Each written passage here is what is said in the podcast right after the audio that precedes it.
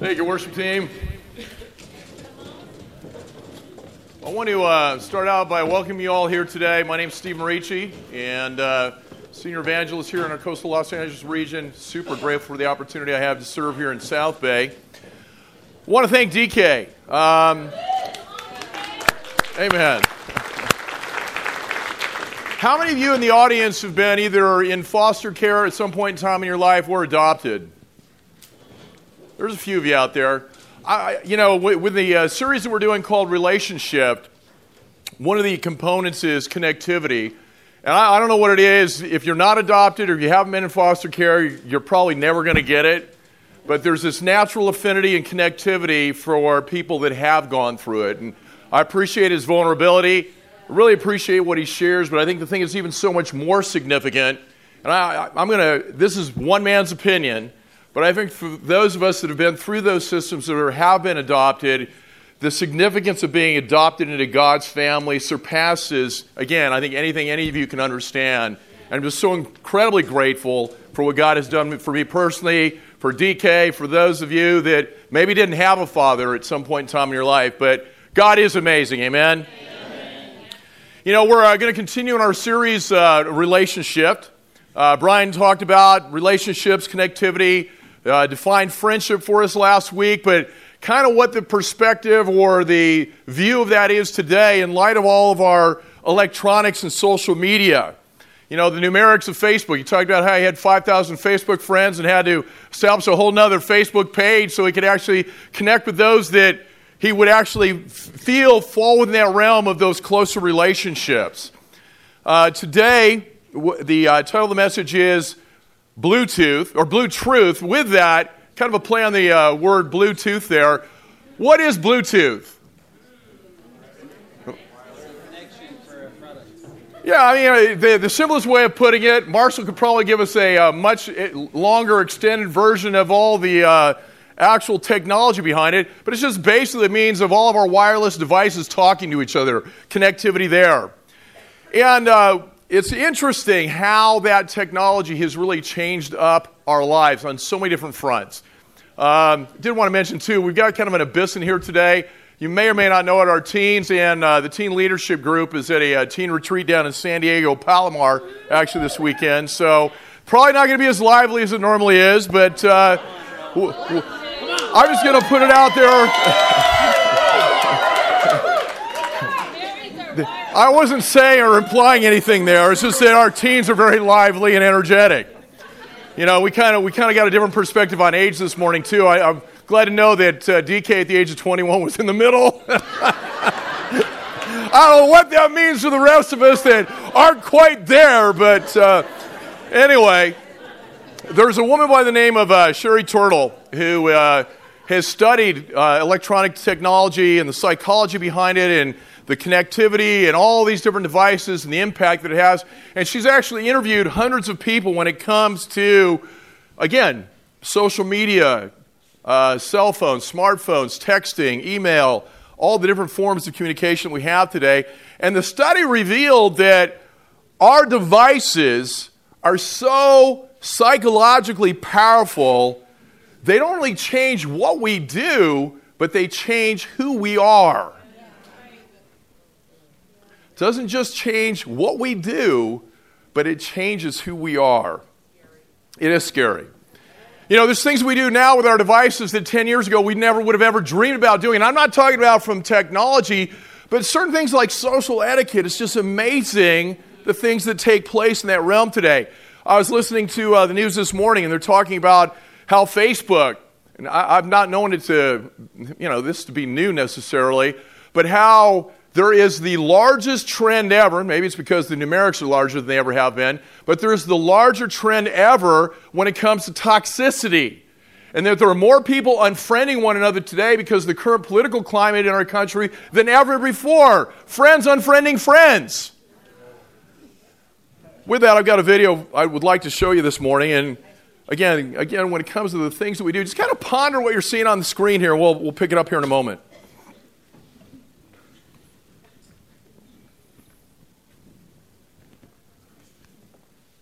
Yep.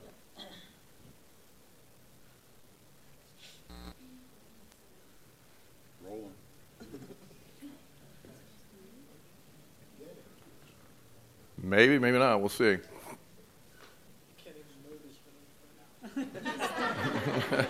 text or do email during corporate board meetings. It flickered. I saw it. Text and shop and go on Facebook during classes, during presentations. Actually, during all meetings. People talk to me about the important new skill of making eye contact while you're texting. People explain to me that it's hard, but that it can be done.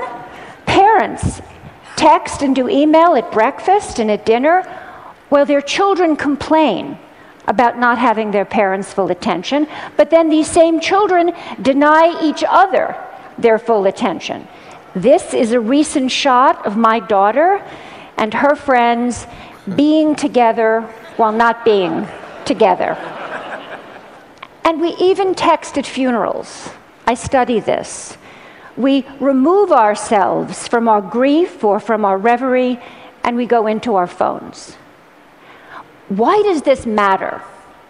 It matters to me because I think we're setting ourselves up for trouble. Trouble, certainly, in how we relate to each other, but also trouble in how we relate to ourselves, in our capacity for self reflection. We're getting used to a new way of being alone together. People want to be with each other, but also elsewhere connected to all the different places they want to be. People want to customize their lives. They want to go in and out of all the places they are because the thing that matters most to them is control over where they put their attention. So you want to go to that board meeting, but you only want to pay attention to the bits that interest you. And some people think that's a good thing. But you can end up hiding from each other even as we're all constantly connected to each other. A 50 year old businessman laments to me that he feels he doesn't have colleagues anymore at work. When he goes to work, he doesn't stop by to talk to anybody, he doesn't call, and he says he doesn't want to interrupt his colleagues because he says they're too busy on their email. But then he stops himself and he says, You know, I'm not telling you the truth. I'm the one who doesn't want to be interrupted. I think I should want to, but actually, I'd rather just do things on my Blackberry.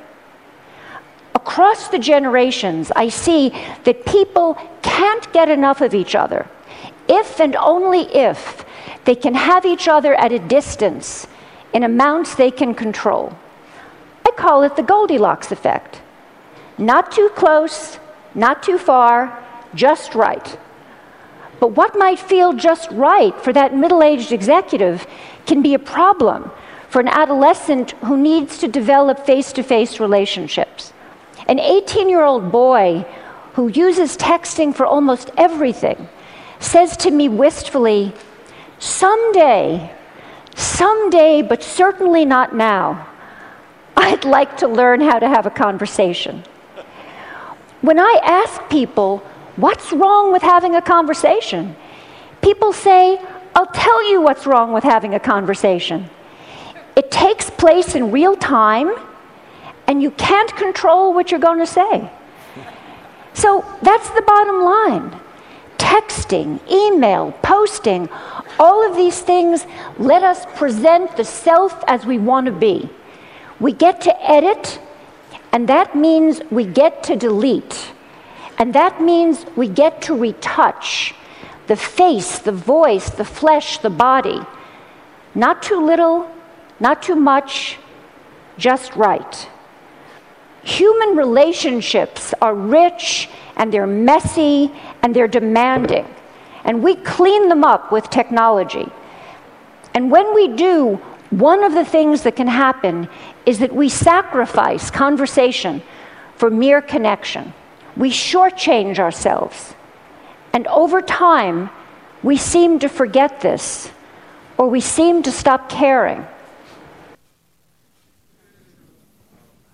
few sobering thoughts there. One of the uh, one of the favorite ones for me is uh, the whole bit with eye contact, perfecting the skill of eye contact while texting. I really don't care how good I get at it I don't think I'm going to get buy in from my wife. You know, the Goldilocks effect. Not too close, not too far, not too little, not too much, just right. Is that real connection? You know, I, I, there's one thing that I do disagree with her on. She talked about the fact that so much reliance is on the, the current technology because there's control there. We can edit, we can delete, we can change the way it looks because we can't control what we say. Well, I don't agree with her on that.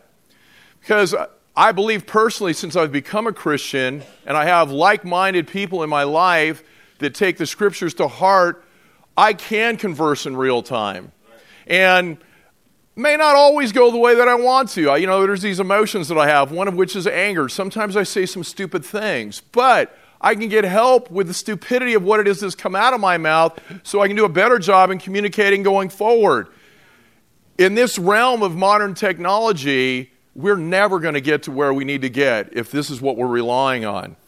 You know, it's really interesting today when it comes to social media. Social media allows people to live deceived lives. There's no real connection, there's no real vulnerability. When it comes to blue truth, walking in the light, what is the impact of truth in our lives?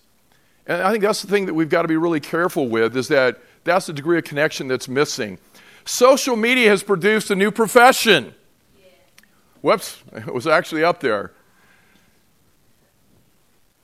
And it used to be just a matter of, you know, if, if you were going to be on TV, you were in a show, you were, you know, you'd have, or you're a high powered executive, you might have a personal buyer that takes care of your clothes and lays everything out for you, coordinates everything all the way through. My wife used to be professional within that realm years ago. Uh, so, personal shopping, styling, fashion, wardrobe, fashion design, selfie editor, that's a new one. It's an actual thing. Talk about it in a minute. Media management, media consultants, makeovers, beauty industry, cosmetics, apparel, all these things. It's just crazy where we're going today. Couple quotes for you. Kristen Borsch a social media image manager consultant says, I love laughing and connecting with people. There's nothing more rewarding for me than helping someone portray the character they'd like to become. Intention is everything in a world where image says it's all. Style. This is uh, Rachel Zoe, image consultant. Style is a way to say who you are without having to speak. You know, I wonder, I just, for whatever reason, when I read this quote, that, that scene from The Matrix where Neo's mouth disappeared. I mean, is that something we're going to evolve into at some point in time? You know, we don't talk anymore, so who needs a mouth, right?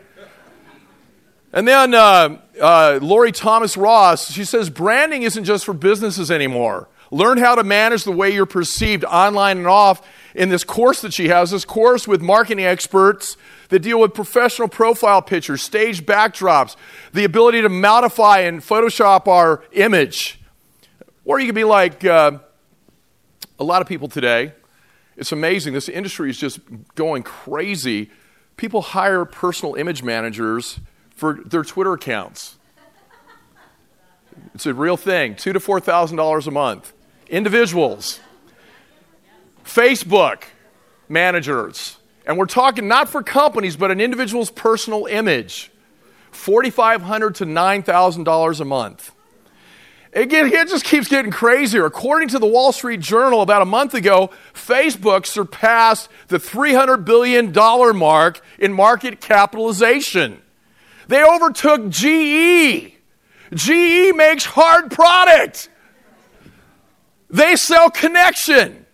It just, it just boggles my mind. It's crazy. No hard product, $300 billion a year. Anybody ever hear of uh, Kim Kardashian? Somebody, okay, whoever said that, go easy. Kim spends about $20,000 a month on social image management. She spends $100,000 a year on a selfie retoucher. You ever wonder why her selfies look so good? There you go. I guess that's the reason. She spends a million dollars annually on her beauty regimen. But I don't want you to feel bad. She receives $10,000 per tweet. Now, mind you, her Twitter account is basically advertising, endorsing other product for people. But she receives any company who she puts their name out there, 10,000 a tweet. That's about $70 per character out of the 140 characters you used to be allowed on Twitter. Her own personal app makes 700,000 per day. She has a beauty regimen app that all kinds of things tied to different sites where she markets product that she endorses. Now, oh, and you know, again, in light of what she's paying out per, per, per month on image, she makes about $85 million annually. So again, I don't want you to feel too bad. Can any of us compete with this? But do we see a trend that this is where things are going in society today? Conversation versus connection.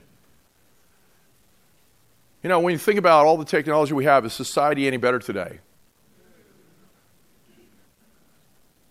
People aren't more con- connected at all, they're just better informed.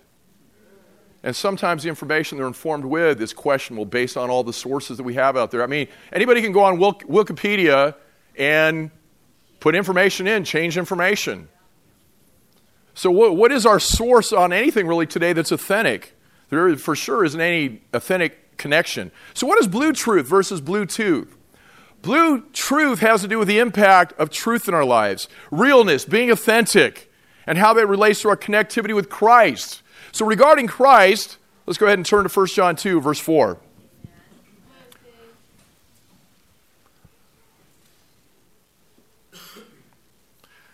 First John 2, verse 4 says, The man who says, I know him, but does not do what he commands is a liar, and the truth is not in him. But if anyone obeys his word, God's love is truly made complete in him. This is how we know we are in him. Whoever claims to live in him must walk as Jesus did. Dear friends, I'm not writing you a new command, but an old one which you have had since the beginning. This old command is the message you have heard. Yet I'm writing you a new command. Its truth is seen in him and you because the darkness is passing and the true light is already shining. Do you know Jesus today as you sit here? The true Jesus. And really, when we think about society today and networking and everything, isn't it really all about who we know? So, with that, I want to, uh, I would imagine a few of you here know David Bowie. David Bowie, uh, from a musical standpoint, had a huge influence on me and uh, throughout pretty much his run. I mean, just such a diversified bunch of songs, really an amazing artist and performer. I can give you all kinds of details on Bowie's life and accomplishments 25 studio albums, eight live albums, over 50 compilations, and hundreds of singles and soundtracks. You know, some of my favorites uh, Space Oddity, uh, Let's Dance during that wonderful fun period of the 80s. I know I'm dating myself, whatever. He's had over 50 appearances in movies. Pontius Pilate in uh, The Last Temptation of Christ. More currently, Tesla in the movie The Prestige with uh, Christian Bale and Hugh Jackman. Numerous TV shows, including Twin, Twin Peaks. He did a voiceover of an emperor in an episode of SpongeBob, Square, or SpongeBob SquarePants. Got a quote that I'd like to share from Bowie. He says, I've made over 25 albums, and I think probably I've made two real stinkers in my time, some not bad albums, and then some really good albums. I'm proud of what I've done. In fact, it's been a good ride. As you get older, the questions come down to about two or three How long? And what do I do with the time I've got left? You know, I think when it comes to what David Bowie accomplished, I, I feel bad just kind of reading some of the, the things that took place later in his life and that he was a soul searching.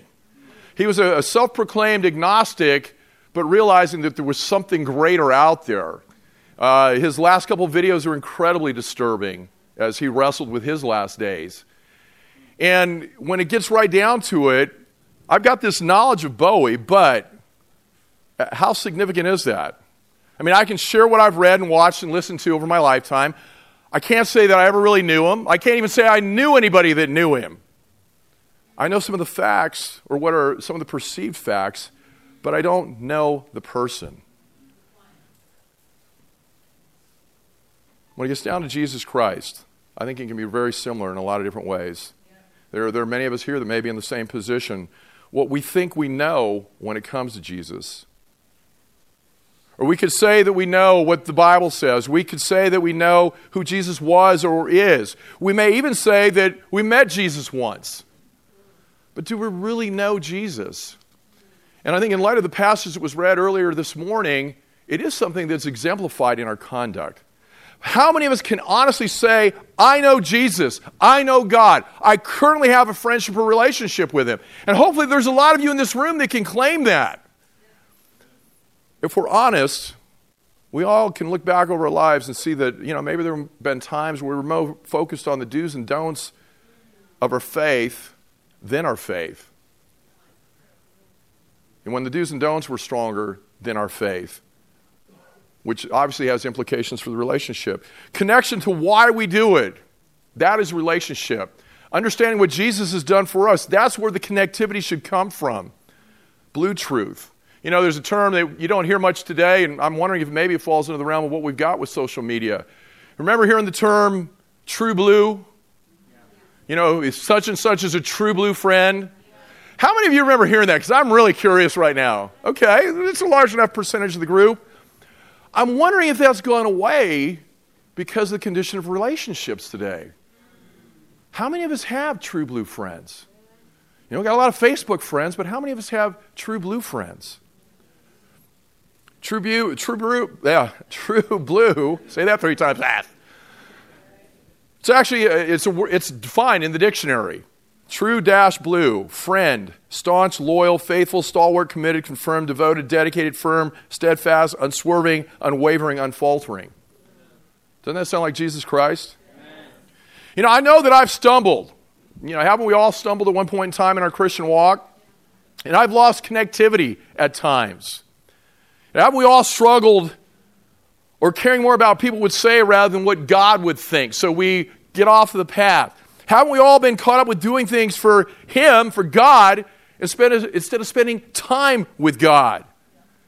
Have we all not lost our focus at some time or another and thought, you know, I'll, I'll, if I just do this, Jesus, will you, and you fill in the blank.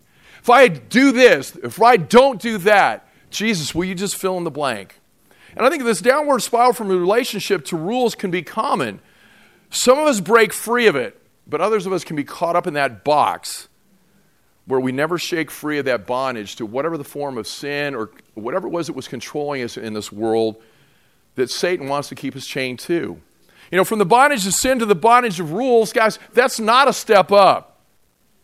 But I think sometimes we can believe the lie that it's easier to gauge our faith by how well we follow a set of rules instead of how well you keep in step with where the Spirit leads us.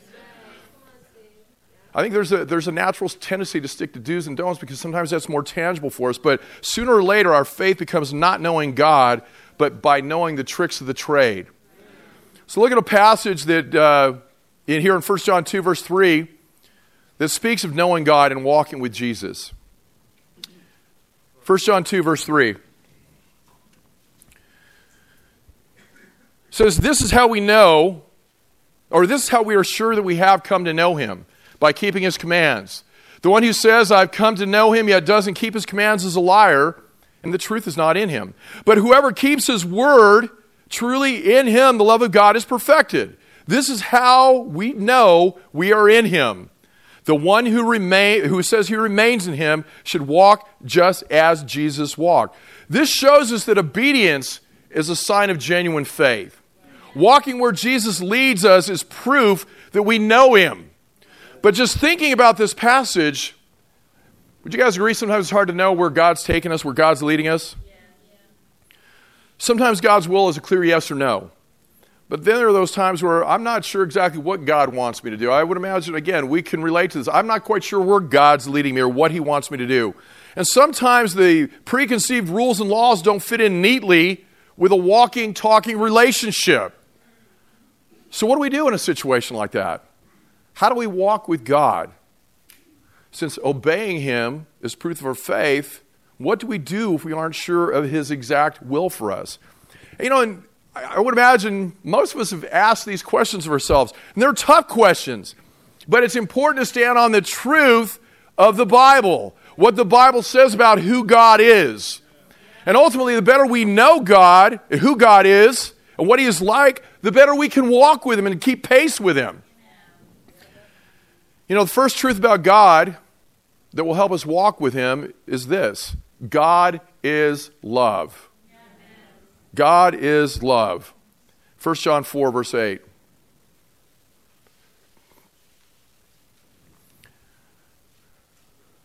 And it's kind of interesting in this passage, it doesn't say that God loves, it says God is love. Whatever love is, that's what God is.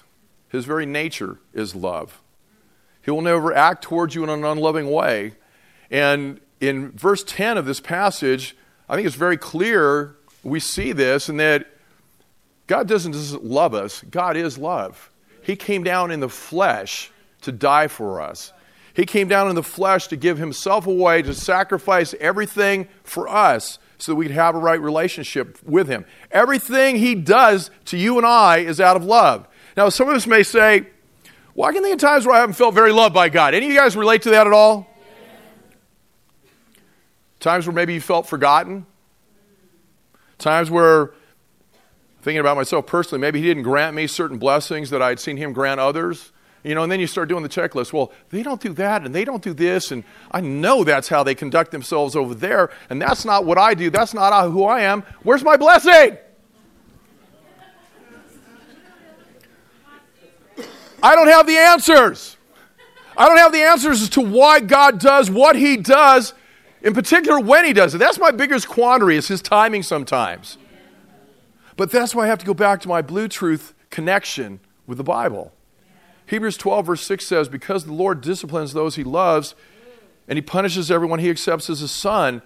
So, I mean, you know, just even thinking about this conceptually. So, even in correcting me, even in correcting us, it's because of his love for me, it's his love for us. You know, I've heard it said that God does not allow things to happen, or God does or does not allow things to happen, not to get back at us, but to bring us back. You know, there's another verse that talks about his love in 1 John 3:16 says this is how we know what love is. Jesus Christ laid down his life for us that means no matter what this world throws at us, I mean, it doesn't matter what we're going through, what's going on, we can be confident of his love for us. There's an author, Henry Blackaby, who writes Your trust in the love nature of God is crucial. This has been a powerful influence in my own life.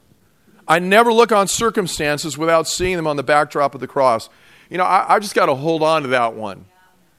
I think if that was the backdrop of everything that goes on in my life, good, bad, or ugly, I'm not going to struggle. I'm not going to get off the path. I'm not going to question God for his love for me because th- how do you change that backdrop? Is there anything in our lives that could supersede that backdrop of Jesus Christ on the cross? Henry continues, he says, That is where God clearly demonstrated once and for all time his deep love for me. My love relationship with God determines everything I do. Henry's got that in his quote. He says, No matter what the circumstances are, his love never changes. We've got to hold on to that. If you're not a Christian, or if you're trying to figure out how to navigate through those waters, this is something that's going to be so key to your salvation for the long haul. God always acts in love towards me, towards you. And we can be confident of this his will is always best. That means God's commands are for my good, not my frustration, but for my good. They're to help me, not to hurt me or ruin my enjoyment of life. When God tells me to do something, it is meant to bring me back to life, not steal life from me. And this, this runs totally opposite to what the world thinks of God's commands. Well, it doesn't matter because God loves me and He wants the best for me. And I think the more that we trust Him, the more that we will see His will for our lives is good for us. And then all that does is kind of predicate us continuing down the right path, continue to obey Him. Because we, we see more and more that love and that goodness. And we'll trust Him more and more as we move forward. I think that's one of the benefits of age, is I can look back at all the times where I was in the midst of something that made absolutely zero sense to me. It's like, oh, that's what God was doing. Wow. It's amazing to me, too, how quickly I forget about those. You know, they say hindsight is absolutely phenomenal. It is. It's great to be able to look back. It doesn't help us a whole lot moving forward unless we continue to remember that backdrop of Jesus Christ on the cross.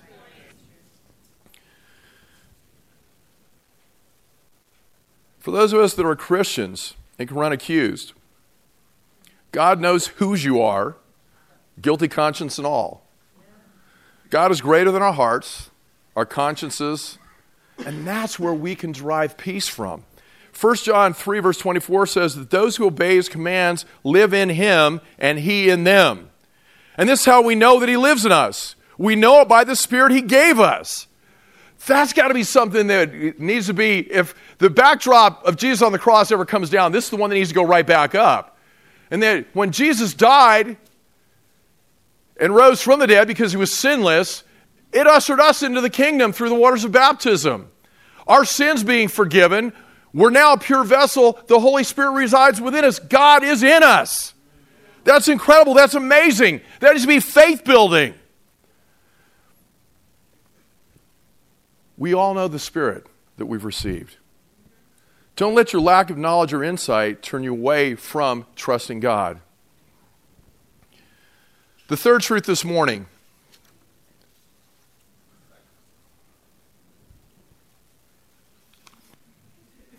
You know, and actually, the last one was the second. God is all. Oh, you know, you're right. Getting messed up my notes here. Second truth. Where we, uh, and I've got that already up on the screen. Okay. 1 John 3, verse 19. This is how we know that we belong to the truth and how we set our hearts at rest in His presence. Whenever our hearts condemn us, because God is greater than our hearts and He knows everything. He possesses all knowledge, past, present, and future. This is probably the biggest one out of the three this morning. This is the biggest one for me personally. Is I know my past, I know my present, and occasionally there's a, that anxiety over what comes next. But I've got to derive my confidence from the fact that God, it's done, man. The book's written, the chapter, all the chapters written, the book's closed, it's done. God knows the outcome. And I, I've got to be able to get, derive confidence from that. He possesses all knowledge. Nothing is outside of his knowledge. Therefore, he leads us when we get into the word or we're in prayer, he leads us in the proper direction. And realizing that his directions are always right. When he gives you an order, you can believe that God has already considered every single factor, every single outcome of whatever that's going to be taking place within that. Our knowledge is limited, and our vision into the future is 100% totally non existent. Sometimes we don't understand his ways or his timings. We don't see what he's doing. We just, we just need to tap out and say, you know what, God, I get it. You are in control. You've got the knowledge. You've got the power. So trusting him when it doesn't look reasonable it can be challenging, it can be hard, but as we walk with Him, connect with Him, we get to look back upon our lives and see His hand moving in our lives. You know, I can look back at the hard times of my life and see that they were for my good. There, there, there were times where I wanted nothing else than to be rid of those situations at the time. I think one of the most challenging ones for me ever was when my son left the faith. Didn't get it. You know, and you start doing those stupid checklists. Well, God, I did this for you, and I did that for you. And, you know, it reminds me of that song, For Those Tears I Died. I mean, is there anything that I can do for God other than love Him the way that He's loved me? But, you know, I just, it, it, when, when it hits that close, when you lose a loved one, in this case, lose a loved one spiritually, you start projecting out, well, what the heck? What, what he- what's heaven going to be like without my kid? It's hard. But I look back and it's like, oh my gosh, God worked amazing. Why would I even second guess him? You know, I look at the situation today with the incredible woman that he brought to the faith after he came back to the faith. And the little granddaughter we've got, and his love for God, and the fact that he was just hired full time down in Long Beach. I mean, with everything he's seen in our household in 20 something years of ministry, why in heaven's name would he decide to go into the ministry? I don't get it. I honestly do not get it, but I'm grateful. And, and, and this, is the, the, this is why we've got to be surrendered to God. God knows the outcome. It's amazing how we can derail it, though, by not being faithful, not, not leaving things that should belong in His hands in His hands.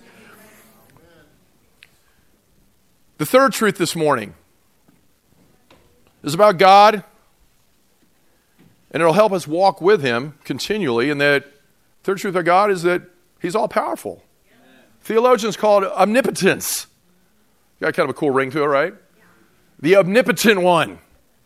Hebrews 2, verse 14 says, Now since the children have flesh and blood in common, Jesus also shared in these so that through his death he might destroy the one holding the power of death, that is the devil, and free those who were held in slavery all their lives by the fear of death.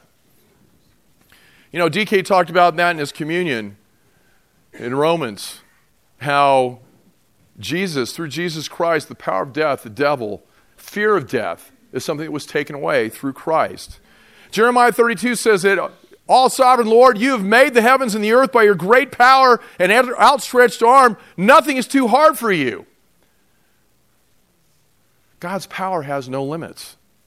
And you know, this is something that we've really got to understand and embrace, and that this matters to us because it means that God, when He asks us to do something, He'll make sure it can be done before it's asked. It means He will enable you to accomplish His will. It means that He won't lead you anywhere that His power can't keep you. Now, does that mean that we'll never mess up? I wish it did, but it doesn't. Does it mean that we'll never grow tired? No. But it doesn't mean that if God tells you to do something that He will make sure that you have enough strength to do it. The Bible says He can keep you from falling. Not you can keep yourself from falling. It says He can keep you from falling. So when we fall, the problem is not God's, it's ours.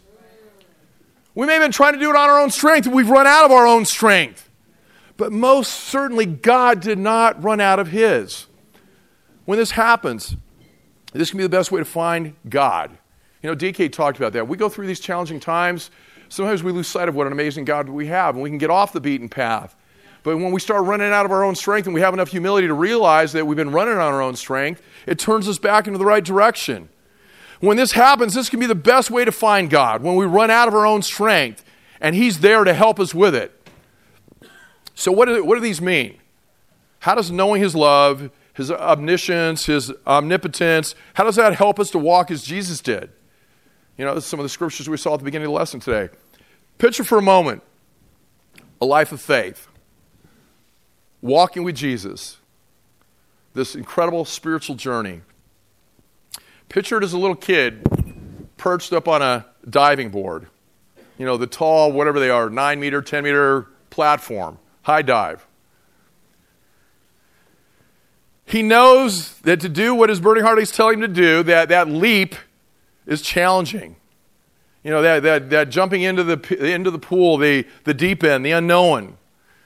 That, that little child knows there's some risk and there's those fears that build up. Part of it's just the unknown. What's going to happen when I hit the water? And what will the child do? What would you do if you felt this burning desire in your heart to take a risk and leap out into the unknown? I've got a little video I want to show us for a moment. We'll, we'll pick it up here in a second.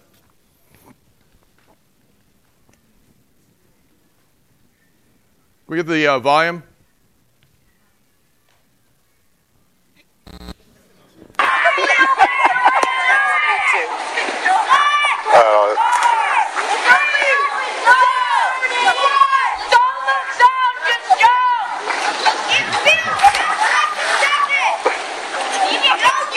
Come on, don't be scared.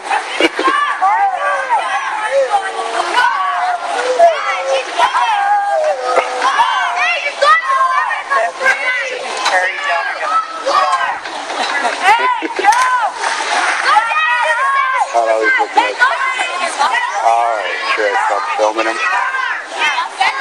It's not nice of me to film.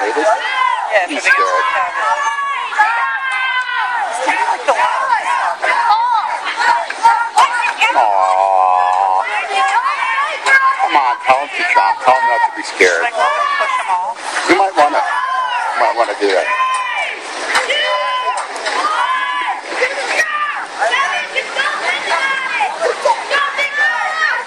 Just do it.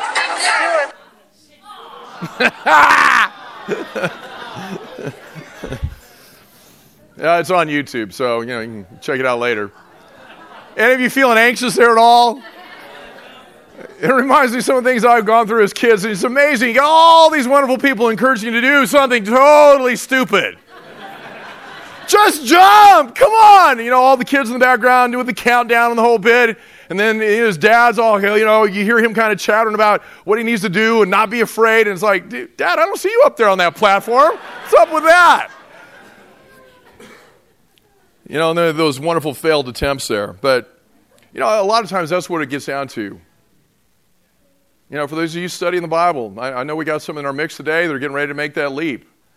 And it, it, may seem, you know, a little intimidating. There might be a few little emotions in there, but realizing that, you know what, the connectivity we have here isn't like the connectivity we have in the world. This means something. There's true relationships. There's one anothering. People that are willing to get in there and climb up the platform and jump with you if that's what it's going to take. You know, uh, rather than all the, the, the, the, those wonderful, encouraging individuals that were down there on the side of the pool. Some, sometimes God calls us to take the leap, not knowing for sure where it's going to take us. You know, we, we heard the, I think it was the mom, don't look down! it's pr- probably good input in a situation like that before you jump. Make the assessment and then don't look. Just jump. And what's awesome about this is that God has called us to jump off the diving board, but the difference is, unlike all the individuals that were cheering our young man on, He's going to be in the pool waiting there for you with his arms wide open. Now, because he is love, you can believe that his will is always best. Because of his amazing love for you, it is best for you to jump into his arms. And because he is all knowing, omniscient, you can believe that his directions for you to jump into his arms are right and good. Because he is all powerful and omnipotent. You can believe that He is strong enough to hold you when you trust and obey Him. But understand this you still have to jump. In order for you to trust in Him and love for Him, to grow in Him, you still have to jump. And that's where most of us, especially sometimes as older Christians, we stop. You know, we get up to the edge of that diving board and we look It's not, no way, dude. that ain't happening. I was stupid to even get up on this platform. We admit it's too hard before we've really even engaged. And we get content to just learn about him and gather knowledge about him. And then we miss diving straight into the arms of the one who loves us most. You know, I'm, I'm really encouraged this morning. We've got two individuals with us here today Antonio Morgan and Victoria Martinez are going to be taking that jump. check with your uh, check with your community groups on that. There's two different baptisms, two different places today, but it's just awesome to know that they've decided to make Jesus Christ Lord of their lives, and they, they understand what that means. It's just not about knowledge; it's about even what they've experienced here. There is true relationship. There's the ability to have true blue friends in this Bluetooth generation. You know, I appreciate DK and his heart this morning. You know, the vulnerability that we experienced there, his, his willingness to take that one year challenge, get up to the top of that diving platform, and here goes nothing, God, and jumped. You know, what an incredible experience. And it would have been so easy to say, you know, not me, next guy. You know, I hope over the next few weeks that as we finish up this series Relation Shift, we'll do more than stand off to the side watching other people take leaps of faith. My prayer is that we dive right into a life of knowing God, following Jesus, and walking in the Spirit. You know, as someone who's in the business of connecting people, I've personally seen the impact that healthy relationships can have on each of us, myself included, many, many, many times through the years. My prayer is this out of 1 John 2, verse 6 says, Whoever claims to live in him must walk as Jesus did. I'm here today because there were men and women that came into my life that were practicing this passage. I wouldn't be here today if it was for men and women that took that jump, made Jesus Lord, and then conducted themselves like Jesus. Let's here, leave here today choosing to connect with God on a deeper level, choosing to leap into his arms and enjoy every minute of this crazy, exciting Christian life as we walk as Jesus did. Thank you.